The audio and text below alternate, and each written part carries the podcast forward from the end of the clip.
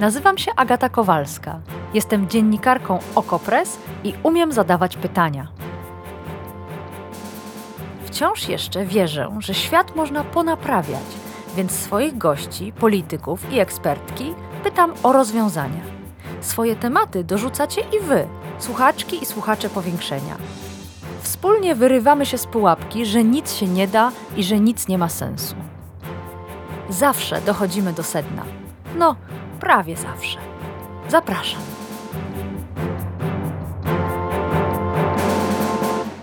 Dzisiejsze powiększenie zaczniemy od orędzia. Od orędzia prezydenta Dudy, oczywiście.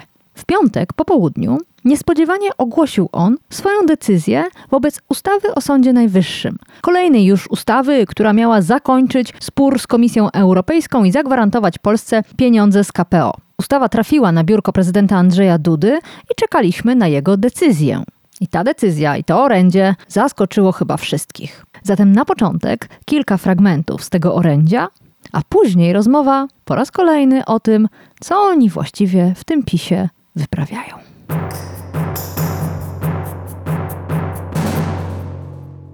Rok temu wynegocjowałem kompromis z szefową Komisji Europejskiej zamykający spór dotyczący systemu sądownictwa. Ten kompromis był dobry dla Polski i spełniał warunek dla mnie najważniejszy. Był w pełni zgodny z polską konstytucją.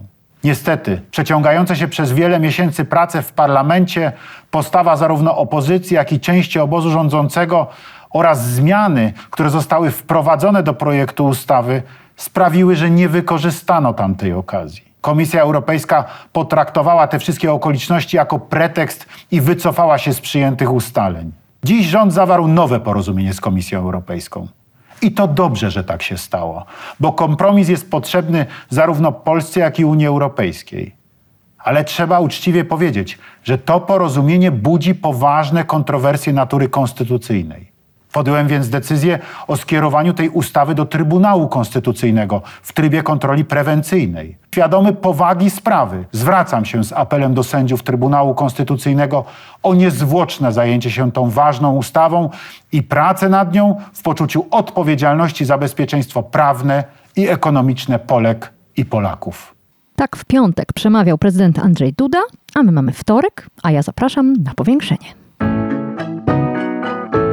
A gościem powiększenia jest Dominika Sitnicka, dziennikarka polityczna, dziennikarka sejmowa Okopres. Witaj, cześć. Dzień dobry, cześć. Zajmijmy się skutkami mm, oświadczenia prezydenta, decyzji prezydenta Andrzeja Dudy, który e, właściwie można powiedzieć, że zmartwił premiera i cały rząd, ale może wcale nie zmartwił, zobaczymy.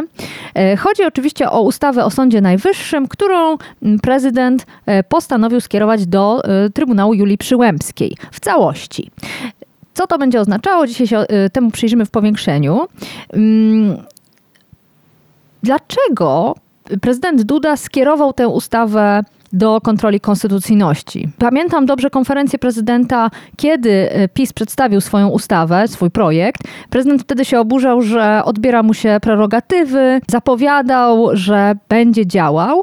Czy to są te same powody, dla których teraz zamiast weta mamy wniosek do Trybunału Julii Przyłębskiej? Wydaje mi się, że to są te same powody. Szczerze mówiąc, troszeczkę mnie dziwi, że po tamtym wystąpieniu prezydenta, które było takie jednoznaczne i widać było tam coś w rodzaju obrażenia się prezydenta, może na swój obóz polityczny, że nikt nie próbował z nim wtedy podjąć jakichś takich rozmów, nie wiem, może spróbować e, jeszcze raz renegocjować e, jakieś zapisy tej ustawy. Duża jakaś taka wątpliwość jest wokół samego faktu, na ile przepisy tej ustawy, tej nowelizacji szczegółowo były ustalane z Komisją Europejską. Ja jednak wierzę takim osobom jak na przykład e, Tomasz Bielecki, korespondent w Brukseli i jego źródłom, który twierdzi, że to było całkiem szczegółowo ustalone, w tym również takie przepisy, które wzbudzały w Polsce dużo kontrowersji, jak na przykład ten Naczelny Sąd Administracyjny, że to rzeczywiście zaproponowano komisji, że e, przedstawiciele komisji się na to zgodzili. A dlaczego w kontekście oburzenia, obrażenia się prezydenta to ma znaczenie? Zaczęłam od tego, żeby powiedzieć, że troszeczkę tracimy wszyscy czas. I dla mnie jest niesamowite, że to wystąpienie prezydenta było w połowie grudnia, po czym zajęło PiSowi jeszcze kolejny miesiąc uchwalenie tej ustawy, o której prezydent już tak radykalnie się wypowiedział, więc nawet gdyby on chciał zmienić zdanie, to trochę był już zablokowany tym, że tak tupnął nogą, bo musiałby po prostu podkulić ogon w jakiś sposób, gdyby podpisał tę ustawę. Aż nie chce mi się wierzyć, jak bardzo ta rzecz została położona organizacyjnie po stronie kontaktów między obozem rządowym to jest troszeczkę jak w tym powiedzeniu you had one job I, i nadal, nadal to nie jest rozwiązane. Mm. No, rzeczywiście wydawało się wtedy w grudniu, że premierowi Morawieckiemu szalenie się spieszy. On już się dogadał, jak mówił z komisją, teraz szybko przyjmijmy ustawę i miejmy to za sobą. Uwolnijmy pieniądze dla Polski. Bo oczywiście najpierw oburzyła się i zapowiedziała swoje poprawki opozycja. Premier wtedy troszeczkę przyhamował i to procedowanie się przedłużyło, tak jak mówiłaś. Rzeczywiście chyba nie brano pod uwagę prezydenta, zastanawiano się, czy on nie zawetuje tej ustawy i czy uda się to weto po prostu w Sejmie odrzucić. Ale to też był nierealny scenariusz. No, na pewno było tak, że rząd PiS liczył troszeczkę na to, że prezydent e, troszeczkę, myślę, że bardzo, zresztą wszyscy się spodziewali, że to będzie taki krok, że prezydent podpisze tę ustawę i wtedy ją wyśle do Trybunału Konstytucyjnego. O tym, co mu się tam najbardziej nie podoba w tej ustawie, to może jeszcze za chwilę. I wszystkim Myślę, że mogę powiedzieć, że wszystkim nam się wydawało, e, jeżeli mogę zdradzić, e, jak dyskutowaliśmy e, dosłownie na, no, na, na, kilka godzin przed tak. ogłoszeniem tej decyzji, to napisałam, może to są nieładne słowa, ale, ale je przytoczę, że prezydent musiałby zwariować, żeby tego nie podpisać. Że, wydawa- że to jest tak na każdym, moim zdaniem, to jest, to jest opinia, na każdym polu to jest tak nieracjonalna decyzja, no bo rząd potrzebuje tych pieniędzy, PiS potrzebuje tych pieniędzy do wyborów. To jest ich wielki problem i wielka porażka, e, że nie udało im się tego dostać jeszcze, odblokować. I to jest porażka nie tylko dlatego, że tego nie zrobili, ale też dlatego, że tak bardzo się starali i że tyle jest, e, tyle jest wokół tego wrzawy, że oni do, drugi raz przygotowywali już, e, już nowelizację ustawy, czyli robili ustępstwa i nadal tego nie ma. I tym no razem tak. już nawet nie zwinę, nie mogą tego zrzucić na karb, że znowu Komisja Europejska nas oszukała, tak jak było to po tej ustawie czerwcowej. Tym razem po prostu oni nie dopieli w swoim środowisku tego. Tylko właśnie, na, na o, czekałam aż to powiesz. Nie dopiero w mhm. swoim środowisku, ale być może prezydent już się z tego środowiska wypisał. Może jego motywacje są zupełnie inne. On nie wybiera się na te najbliższe wybory parlamentarne jako kandydat. On nie walczy o to, żeby jakaś jego partia e, zwyciężyła. On ma chyba swoją własną karierę, swoje własne plany i być może tutaj chciał po prostu pokazać, że jest zupełnie niezależny. Tylko to jest pytanie, w czym by mu się opłacało pokazywać swoją niezależność?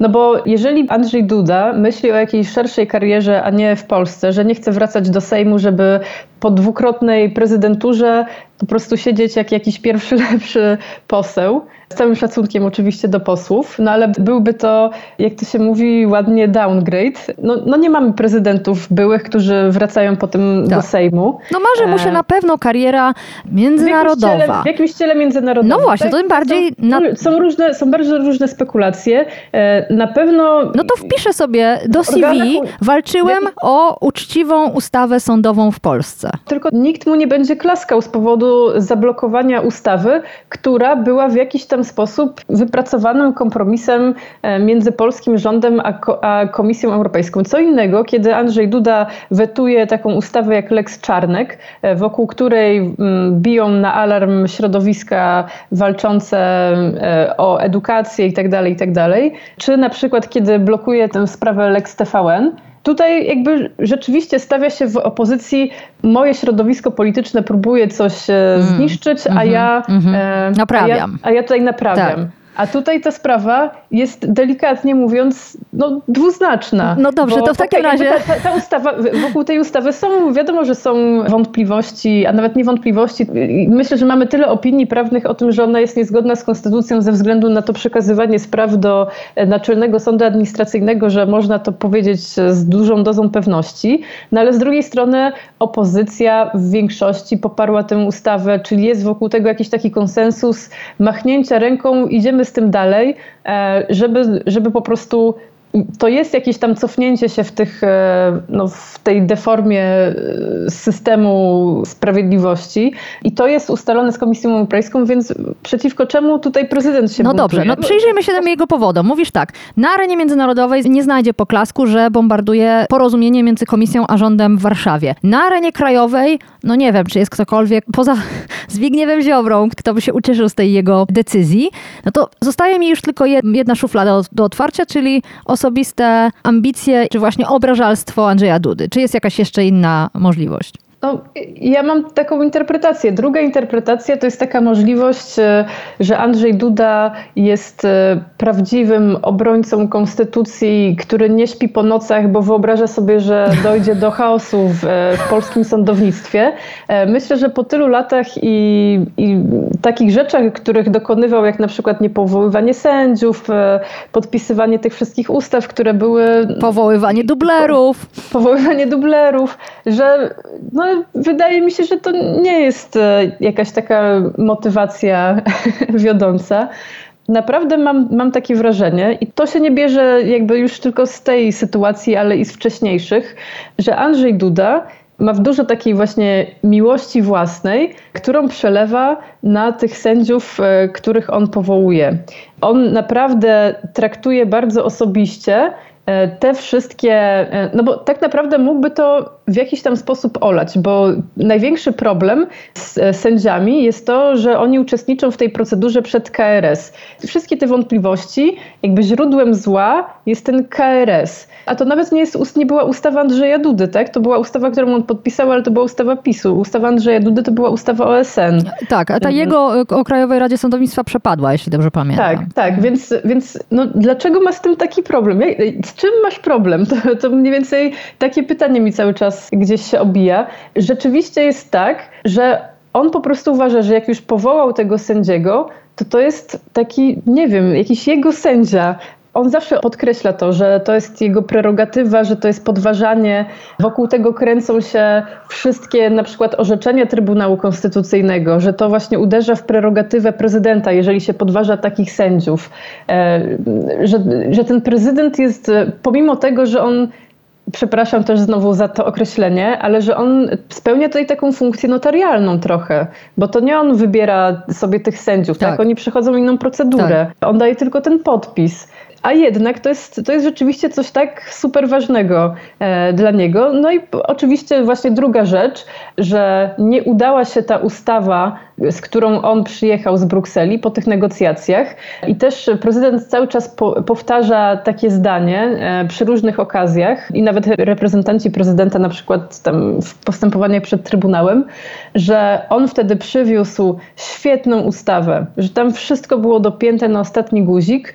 E, no mucha nie siadała na tej ustawie i że po prostu ta ustawa została tak przekręcona w Sejmie, że przez to właśnie nie odblokowała tych e, środków e, z KPO. Co jest nieprawdą, bo ta ustawa, jakby ten główny problem z nią polegał na tym, że tam właśnie ten test niezawisłości, on też był bardzo wąsko zakreślony. Na tyle wąsko, że to był główny, to był główny zarzut Komisji Europejskiej. Tak. Dlatego teraz ten test rozszerzono. Tak. To przepraszam, jeżeli teraz e, się prezydentowi nie podoba ten test, to jak to jest możliwe, że on wtedy wynegocjował test węższy, nie wiem, dwu albo trzykrotnie? Ta narracja nie trzyma się kupy. Ale wtedy to on wynegocjował i to wtedy był jego sukces, z którym przyjechał do Polski. Ale zobaczmy, co będzie dalej w tej historii. Bo prezydent kieruje całą ustawę do Trybunału Julii Przyłębskiej i mamy właściwie tajemnicę, co będzie dalej, dlatego że normalnie stwierdzilibyśmy, no tak, e, Trybunał tam, tam zrobi to, czego chce Jarosław Kaczyński. Ale e, Jarosław Kaczyński zresztą ukuł kiedyś takie pojęcie jak imposybilizm prawny. On zarzucał, że w Polsce panuje ów imposybilizm prawny i teraz Prawo i Sprawiedliwość robi wszystko, żeby różnego rodzaju działania, decyzje rządu mogły być wdrażane. Jednym z elementów udrażniania tej ścieżki była właśnie gigantyczna deforma sądownictwa. A teraz mam wrażenie, że Jarosław Kaczyński na własne życzenie stworzył sobie imposybilizm prawny w Trybunale Julii Przyłębskiej. I pytanie brzmi, po pierwsze, kto miałby się zająć tym wnioskiem prezydenta i czy się kiedykolwiek zajmie? Jaka tam jest sytuacja? No właśnie z tym wnioskiem prezydenta jest tak, że co do niego Trybunał e, z mocy ustawy powinien orzekać w pełnym składzie. Tymczasem. Czyli w... powiedzmy 11 sędziów y, musiałoby być w jednym miejscu i czasie. Tak, tak. E, tymczasem w Trybunale sytuacja wygląda następująco. Jest sobie pani Julia Przyłębska, e, która została prezesem i zaraz po jej powołaniu weszła nowa ustawa, która określiła kadencję prezesa Trybunału na 6 lat i ta kadencja upłynęła w grudniu 2022 roku. No i teraz w Trybunale doszło do podziału, bo jest grupa kilku sędziów, sześciu oficjalnie, ale gdzieś już widziałam jakieś takie informacje, że jest ich może nawet ośmiu, e, którzy uważają, że ona nie jest już e, prezesem Trybunału. Czyli innymi wypadku, słowy, że ta ustawa się do niej stosuje, mimo że została tak, uchwalona po jej tak. powołaniu. I że powinna w takim wypadku zwołać zgromadzenie ogólne sędziów Trybunału, którzy tam wybiorą dwóch, ewentualnie trzech spośród siebie i przedstawią ich prezydentowi. Wtedy prezydent wybierze mm-hmm. nowego prezesa. Mm-hmm. No ale e, Julia Przyłębska nie jest zwolenniczką tej teorii.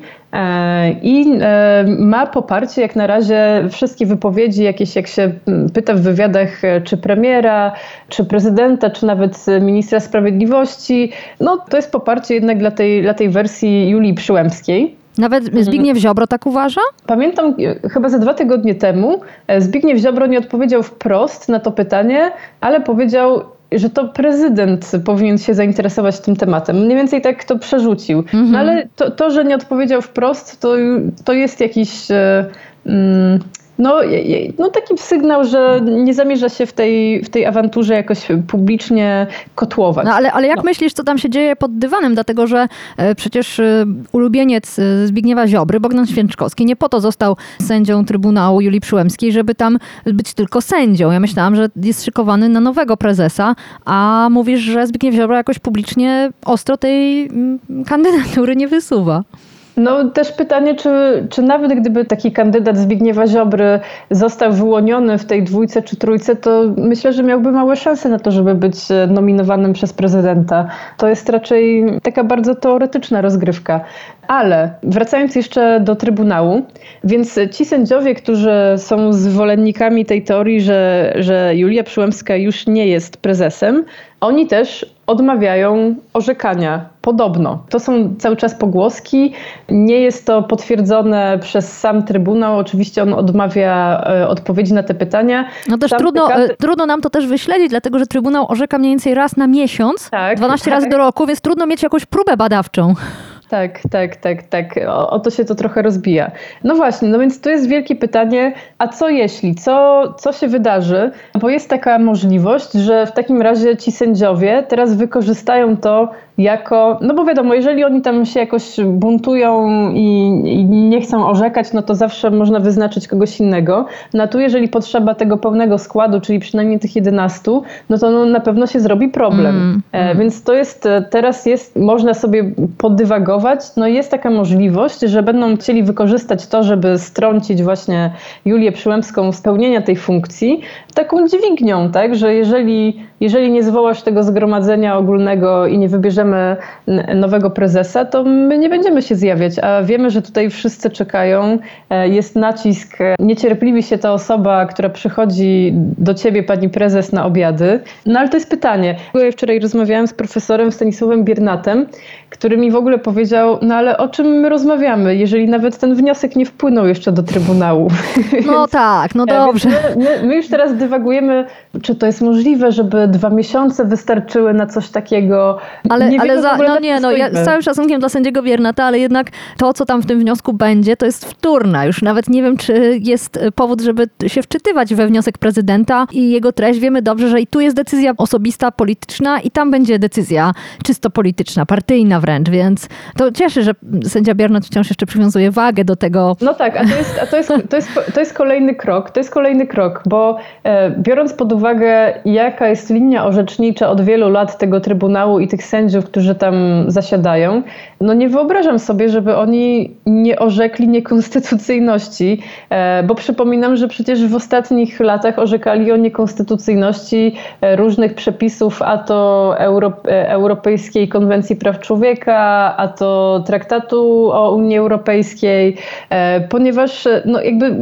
podstawowy problem dla nich oczywiście jest taki, że ta ustawa gdzieś została stworzona po to, żeby wychodzić naprzeciwko e, standardom prawa do sądu. Z karty unijnym, praw podstawowych, unijnym, tak. Unijnym. Mm -hmm. I, I, to jest jakby jej grzech pierworodny już. E, a, e, a to, że oni też wielokrotnie orzekali, że jakiekolwiek podważania niezawisłości sędziowskiej ze względu na tę procedurę przy KRS-ie i wchodzenie w te w święte prerogatywy prezydenta, no to to jest drugi fakt. W Ale to znów, to mam wrażenie, że teraz poszłaś ścieżką sędziego Biernata, czyli próbujesz racjonalnie, a tutaj przecież to wszystko nie ma znaczenia. Nie ma znaczenia linia orzecznicza Trybunału Julii Przyłębskiej, jeśli rząd, a konkretnie Jarosław Kaczyński decyduje, że potrzebna jest ta ustawa i potrzebne jest oznaczenie jej konstytucyjności, no to taka będzie decyzja, nie zważając na to, co było mówione wcześniej, tak samo jak nie zważa się w polityce Prawa i Sprawiedliwości na to, co mówił wcześniej premier czy jego ministrowie o komisji. Może się to zmienić o 180 stopni i oni ani tylko, nie mrugną okiem. Tylko, ty, tylko widzisz, jest jakoś tam możliwe, że ci sędziowie się podzielą później w takiej decyzji, że mhm. może tam tak. nie być większości. Tak, tak. Bo chodzi, chodzi o to, że no, ja mam duże wątpliwości, czy no, już po tym, że jest taki bunt, to widzimy, że to nie jest tak, że to jest jakiś tam monolit, ten trybunał. No nie wiem, taka Krystyna Pawłowicz e, zawsze była, jest e, bardzo wierna swojej partii matce, PiSowi, no ale to też mi się wydaje jakieś takie psychologicznie mało prawdopodobne, że nagle dostając taką ustawę, która jej się na pewno nie podoba, bo i na pewno nie podoba jej się w ogóle całe KPO, no wiadomo co ona sądzi o Unii Europejskiej, że ona teraz miałaby orzec, że ta ustawa jest super i kochane pieniążki przyszli Unio. No, wydaje mi się, że też to jest jakby jakiś taki czynnik e, ryzyka duży, tak? co, co mm. oni tam sobie o, no tak. orzekną. Ale też jak się, jak się zbierze wszystkie te czynniki do kupy, no to nawet gdyby tam nie było takiego problemu, jaki może wystąpić z tym zebraniem się składu, tak? Nawet jeżeli, mm -hmm, e, mm -hmm. jeżeli Julia Przyłębska jakby rozpocznie całe to postępowanie, zawiadomi strony i tak dalej i one dostaną tam te odpowiednie terminy na przygotowanie stanowisk, no to w ostatnich latach to pamiętam, że takim najszybciej przepchniętym postępowaniem przez Sejm to było w 2020 roku. Ten wyrok, który poszedł po wniosku marszałek Witek o stwierdzenie sporu kompetencyjnego i to się wydarzyło w trzy miesiące, tak, że ten wniosek był pod koniec stycznia i w kwietniu już był wyrok. No ale no to nadal, to nadal, to, to co, jest teraz e, połowa lutego, to to będziemy mieć w maju, kiedy już będzie, już będzie cała kampania wyborcza rozhulana, jak podejrzewamy. Nawet powiedzmy, że stwierdzą, że to jest e, zgodne z konstytucją i że ona już zaczyna wchodzić w życie, no to jeszcze dopiero wtedy dojdzie do złożenia tego wniosku przez premiera o wypłatę środków. No jakby... To wystarczy. Może wyborcom to wystarczy. Byle tylko poszedł sygnał, że mamy to. Chyba czwarty już, jeśli dobrze liczę. Kolejny. Ale... Tylko, że to mhm. nadal jest właśnie, to jest, to jest nadal ten najbardziej taki szybki, optymistyczny, tak, tak. Bo, bo wiesz, bo jakby pomysł inny na rozwiązanie tej sytuacji jest taki, że no dobra, to robimy nową ustawę w takim razie. Jedziemy z prezydentem jeszcze raz do, do komisji, żeby się poczuł e, i wtedy jak sobie zrobimy nową ustawę, możemy ją nawet uchwalić. Jest takie prawdopodobieństwo, że można właśnie taką ścieżką iść. No i to będzie e, szybsze wtedy... niż trzy miesiące w Trybunale, bo taką ustawę to można przygotować w dwa tygodnie. Tak, tak, tak, tak, dokładnie tak. A Trybunał w tym czasie, jak dobra, będzie nowa ustawa, no to on po prostu sobie umorzy to tak, postępowanie. Tak, tak. Jest jeszcze teoria Ewy Siedleckiej, która chyba idzie spójnie z tym, co przed chwilą powiedziałam, powiedziałaś, która napisała na swoim blogu, że wszyscy machną ręką na ten wniosek prezydenta. Nie będzie się nim zajmował żaden Trybunał Julii Przyłębskiej, nie będzie żadnej walki o to, żeby tam odpowiednio za, za, zarządzić, żeby ten pełny skład się pojawił, że po prostu Prawo i Sprawiedliwość uzna, że sprawa jest zamknięta, bo ustawę doprowadził do końca, a to, że prezydent się troszczy o konstytucję, no to już na to y, rząd y, nie ma wpływu, a Bruksela powinna to zrozumieć. Bardzo ciekawy jest ten pomysł, żeby w takim razie przygotować jeszcze jeden projekt. E, już nie wiem wtedy w jaki sposób jednocześnie mieć w nim testowanie statusu sędziów i zadowolić prezydenta Dudę, ale to na pewno da się jakoś to wynegocjować. No chyba tak jakoś ja, ja szczerze mówiąc nie rozumiem, czemu, czemu prezydentowi tak nie podoba się ten test w tej obecnej formie, która została uchwalona, no bo on też ma dużo swoich ograniczeń. No jak to? On ma przede wszystkim jedną potężną wadę. Nikt prezydenta nie poprosił o zgodę. No tak, no tak. To jest, Więc może to, to jest, to jest to. Na chwilę zostawmy to polskie podwórko, które jak słyszycie e, wszyscy jest szalenie interesujące. Można by w nieskończoność przyglądać się różnym scenariuszom, ale jest jeszcze taki drobny element, jakim jest Komisja Europejska, która pewnie wielokrotnie już chwytała się za głowę, obserwując co się wyprawia w Polsce i jak Prawo i Sprawiedliwość zjada własny ogon, co tym razem słychać z Brukseli? Czy w ogóle coś słychać od czasu mm, ogłoszenia tej najnowszej decyzji prezydenta? Czy wiadomo, w jakim kierunku to miałoby iść, czy na razie jest pełne zdumienia milczenie? Z tego, co się zdążyłam zorientować, no to oczywiście komisja podtrzymuje swoje stanowisko, to, które już wielokrotnie wyrażała i w grudniu, i w styczniu, że ta ustawa to jest krok w dobrym kierunku e, i że no oczywiście też potwierdza coś, co jest zupełnie oczywistego została wysłana do Trybunału Konstytucyjnego, w takim razie nie, nie weszła w życie, więc e, komisja czeka i nie może nic z nią zrobić, nie może jej ocenić w żaden sposób. Mhm. E, no ale druga rzecz jest taka, że też to jest jakieś takie wierzgnięcie w relacjach rząd-komisja, które zrobił prezydent, no bo komisja od roku ponad prowadzi postępowanie przeciwnaruszeniowe w sprawie Trybunału Konstytucyjnego. Teraz nawet e, to postępowanie się cały czas toczy toczy. Z tego, co, co jakby wiemy, no to rząd polski nie za bardzo chce cokolwiek wyjaśniać i posypywać głowy popiołem. I niewykluczone, że to się zakończy skargą do TSUE i kolejną sprawą w Trybunale, więc to będzie jakiś tam następny problem. No więc jakby wysyłanie do takiego ciała, które jest kontestowane bardzo wyraźnie. No przecież pamiętamy też o tym, jak te, jak te dwa wyroki z 2021, jakie, jakie oburzenie, tam gdzie się właśnie podważało e, traktaty, jakie oburzenie to wywołało tak, w, tak. w Unii, że były przecież tak. te przesłuchania i tak dalej. Wyjątkowo ich to wkurzyło wtedy, tak. Tak, i też, też jest, taka, jest taka pogłoska, że to to był jakiś taki gwóźdź do trumny negocjacji, że, mm. że dopiero wtedy Komisja Europejska stwierdziła, no nie, no jeżeli ktoś już e, idzie tak na rympał, no to trzeba jednak dokręcić trochę śrubę. Tak, zwłaszcza, że to e, no do więc, niczego się PiSowi nie przydało ostatecznie. Tak, więc, więc, takie, więc absurdalne takie wysyłanie, wyroki. Więc wysyłanie do tej ustawy do ciała, które jest, no delikatnie mówiąc, nie ma najlepszej opinii. Po pierwsze, jakby wzbudza jakieś takie podejrzenia też, no bo coś kombinują, już coś im się nie podoba. No a po drugie jest też takim trochę policzkiem e, i to jest naprawdę coś dziwnego, bo wydawało mi się, że prezydent Andrzej Duda już starał się być właśnie takim rozjemcą trochę w tym, w tym całym konflikcie, więc to jest też jakieś takie działanie, które no tak naprawdę idzie gdzieś pod prąd e, temu kierunkowi, w którym on przynajmniej tak się wydawało, starał się iść w ostatnich miesiącach. Mm. Czy masz jakieś podejrzenia, jak to się może skończyć? Bo omówiliśmy kilka możliwych scenariuszy, ale wybory są pewne i kampania wyborcza jest pewna. Czy Prawo i Sprawiedliwość w jakikolwiek sposób może przekonać wyborców, że nie stracą na tych e, rozgrywkach. No, następna możliwość jest taka, żeby czekać, co tam się wydarzy w Trybunale, a w międzyczasie, jak to się mówi, wygaszać oczekiwania. To brzmi absurdalnie, ale no w zeszłym roku mieliśmy przecież obraz tego, że do czerwca, a nawet tak do połowy lipca e, było wszystko było o tym, że KPO, KPO, dopinamy już za chwilę, tutaj będą miliardy.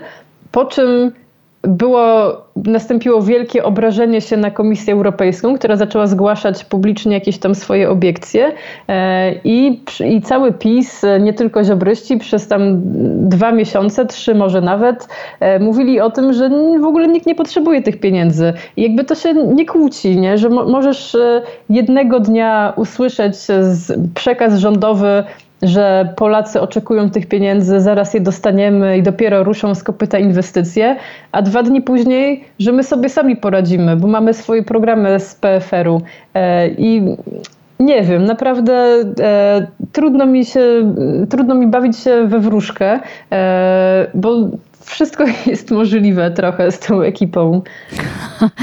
Może czas nie na nową ustawę o Sądzie Najwyższym, tylko na nową ustawę o Trybunale Konstytucyjnym. Tak rzucam, skoro wszystko jest możliwe. Swoją drogą, gdyby Komisja Europejska zajęła się naszym przejętym, upokorzonym i zdemontowanym Trybunałem parę lat wcześniej, to może dzisiaj sytuacja byłaby dużo e, bardziej klarowna, ale jakoś się nie spieszyła. No to teraz wszyscy mamy za swoje. Ale to już temat na osobną dyskusję. Dominika Sitnicka, dziennikarka OKO.press, dziennikarka polityczna sejmowa. Jej analizy znajdziecie na naszych łamach. Zachęcam do czytania, do komentowania, do pisania do nas. Dziękuję Ci bardzo za rozmowę. Dziękuję bardzo. Do zobaczenia, do usłyszenia.